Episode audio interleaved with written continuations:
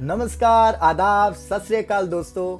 मैं काबुली वाला, यानी कि आपका दोस्त आर्या, लेकर आया हूँ आपके लिए बहुत सारी कहानियाँ, किस्से, कुछ कविताएँ इंटरव्यूज़ और भी बहुत कुछ।